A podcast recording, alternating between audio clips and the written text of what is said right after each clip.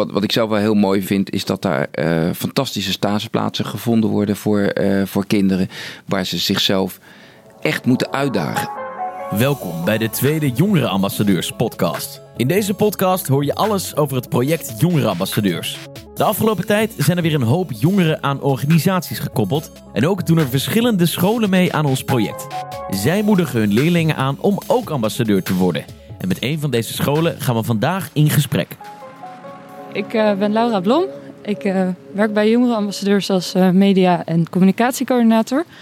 En ik ben op dit moment op weg naar het Maarland Lyceum in Den Haag. En daar gaan we de rector Remco Vogel gaan wij interviewen over ons project. Een groot aantal leerlingen van het Maarland Lyceum doet al mee aan jongerenambassadeurs. En wij zijn benieuwd wat de rector daarvan vindt.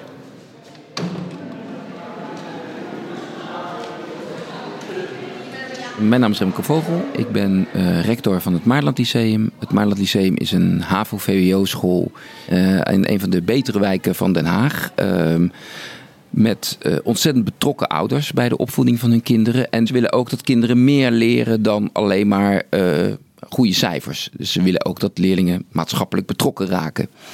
Um, dat is niet, niet van nature zo. dit is best wel een soort enclave binnen Den Haag, uh, deze wijk. Waar, waarin toch veel kinderen uh, hier, uh, hier op school zitten, hier hockeyen, hier hun vrienden hebben.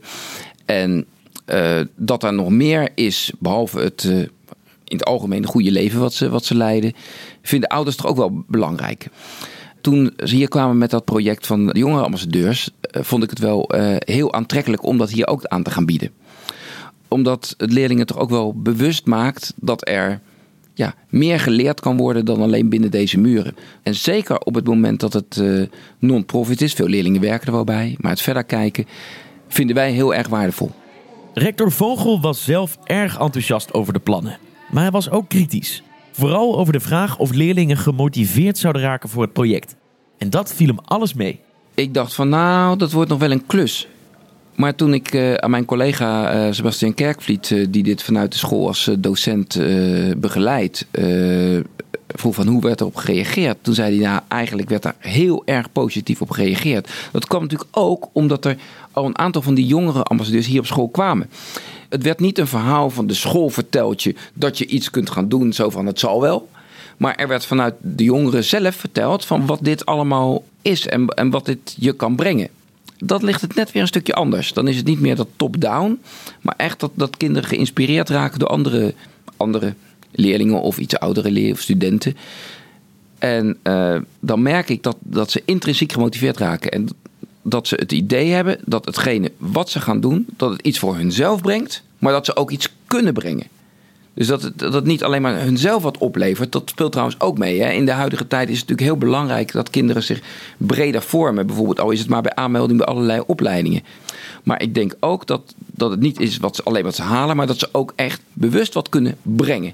Ze worden serieus genomen, ze zijn welkom en ik denk dat dat, uh, dat heel goed is. Op het Maarland zijn ze nu sinds een aantal maanden bezig met project Jongerenambassadeurs. Jongeren van de school werken nu bijvoorbeeld bij Nationale Dierenzorg, Theaterhuis Amalia, ProDemos, het geschiedenisprogramma Andere Tijden en nog veel meer. Er zijn genoeg geïnteresseerde jongeren dus, maar ook veel mooie projecten waar ze zich bij aan kunnen sluiten. Wat, wat ik zelf wel heel mooi vind, is dat daar uh, fantastische stageplaatsen gevonden worden voor, uh, voor kinderen.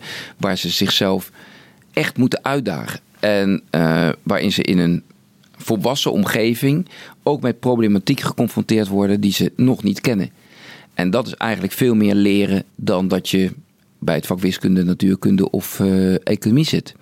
Ik ben er echt van overtuigd dat kinderen ook in hun gewone werk, hoor, wat, wat ze ook vaak in het weekend doen, uh, gemiddeld gezien per uur meer leren dan ze hier op school leren. Ik zeg het een beetje, het is niet zo goed dat ik dat zeg, maar eigenlijk denk ik wel dat het zo is. Ik denk dat je veel meer leert in de wereld dan dat je op school leert. Dit was de tweede Jongerenambassadeurs podcast. Wil je jouw school aanmelden voor project Jongerenambassadeurs? Of wil je zelf jongerenambassadeur worden? Kijk dan voor meer informatie op www.jongerenambassadeurs.com.